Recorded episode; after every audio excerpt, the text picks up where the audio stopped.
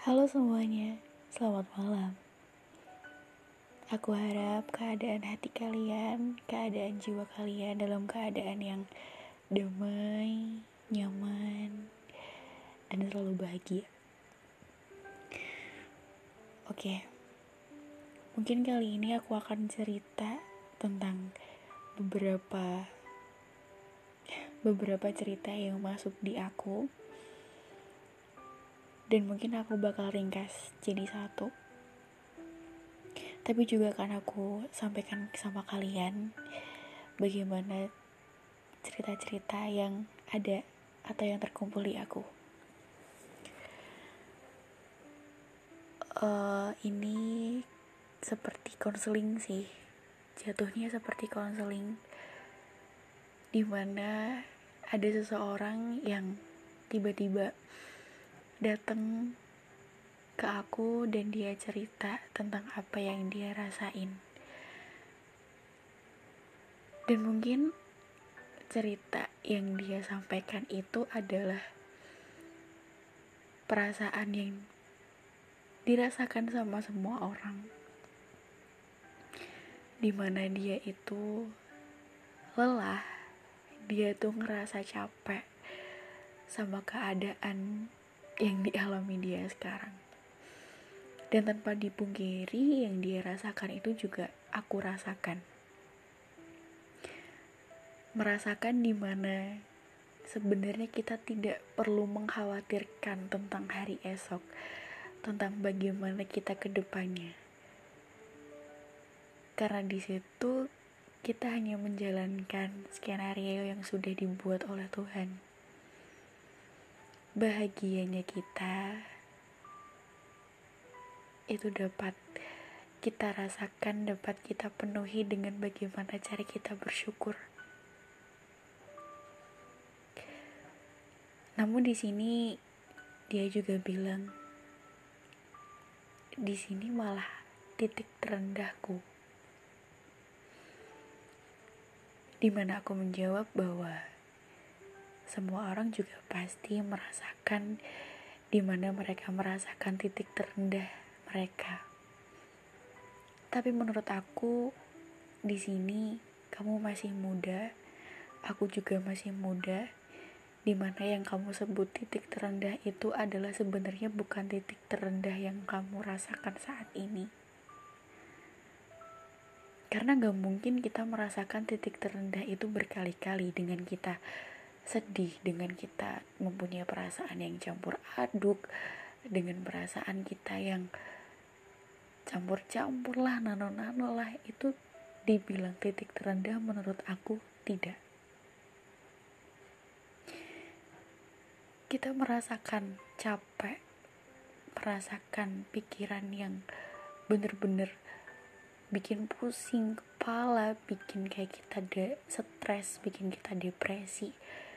Itu menurut aku pas kita merasakan kita tuh capek kita tuh capek capek dengan apa yang kita lalui.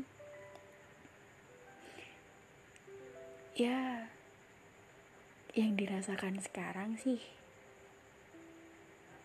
seperti itu. Dan udah mulai jam untuk overthinking, jadinya insomnia, gak bisa tidur, mikirin hal-hal yang seharusnya gak dipikirin, terutama anak cewek yang seumuran aku, dimana kita masih ada dilema untuk karir dan hmm, asmara mungkin. Karena gimana ya, banyak juga temen aku yang, ya ampun, teman-teman aku tuh udah nikah, udah pada punya anak. Nah, aku masih jalan-jalan, masih ketawa-ketawa, masih keluar seenaknya sendiri, masih suka jajan gitu. Aku pun gitu, mikir kayak gitu, karena memang beberapa teman aku juga udah pada menikah, sudah menemukan jodoh masing-masing. Tapi aku bersyukur aku masih bisa menikmati masa mudaku di sini. Dimana menurut aku pernikahan itu gak bisa kita mainin, gak bisa kita anggap enteng gitu.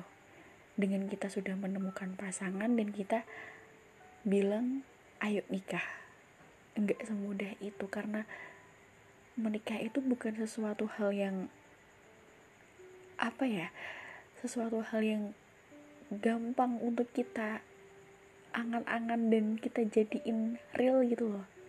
Kayak aku mau menikah, kayaknya enak deh hidup setelah menikah dengan seseorang yang kita sayang, dengan orang yang kita cintai gitu.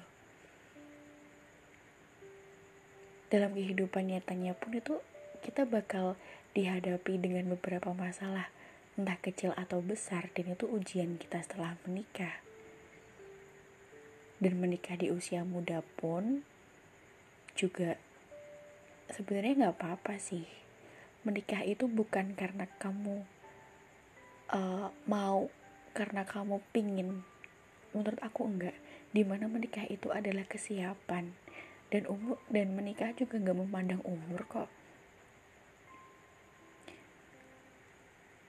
Lalu di sini aku juga merasakan bahwa dari beberapa tem- cerita teman aku, mereka kebanyakannya adalah anak pertama, anak pertama dari orang tua mereka, di mana dia itu dituntut untuk menjadi contoh yang baik untuk adiknya.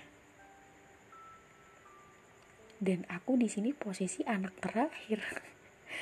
Harapan juga, harapan orang tua juga gitu.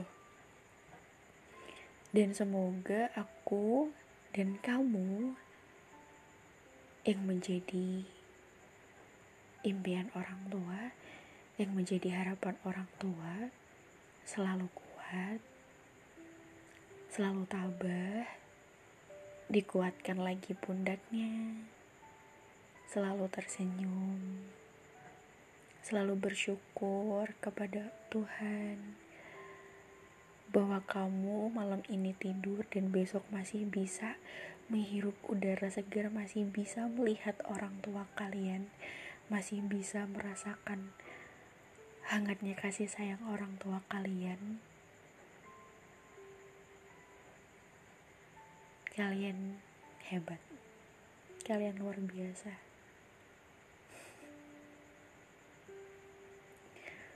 Mungkin gak banyak yang aku sampaikan sih malam ini.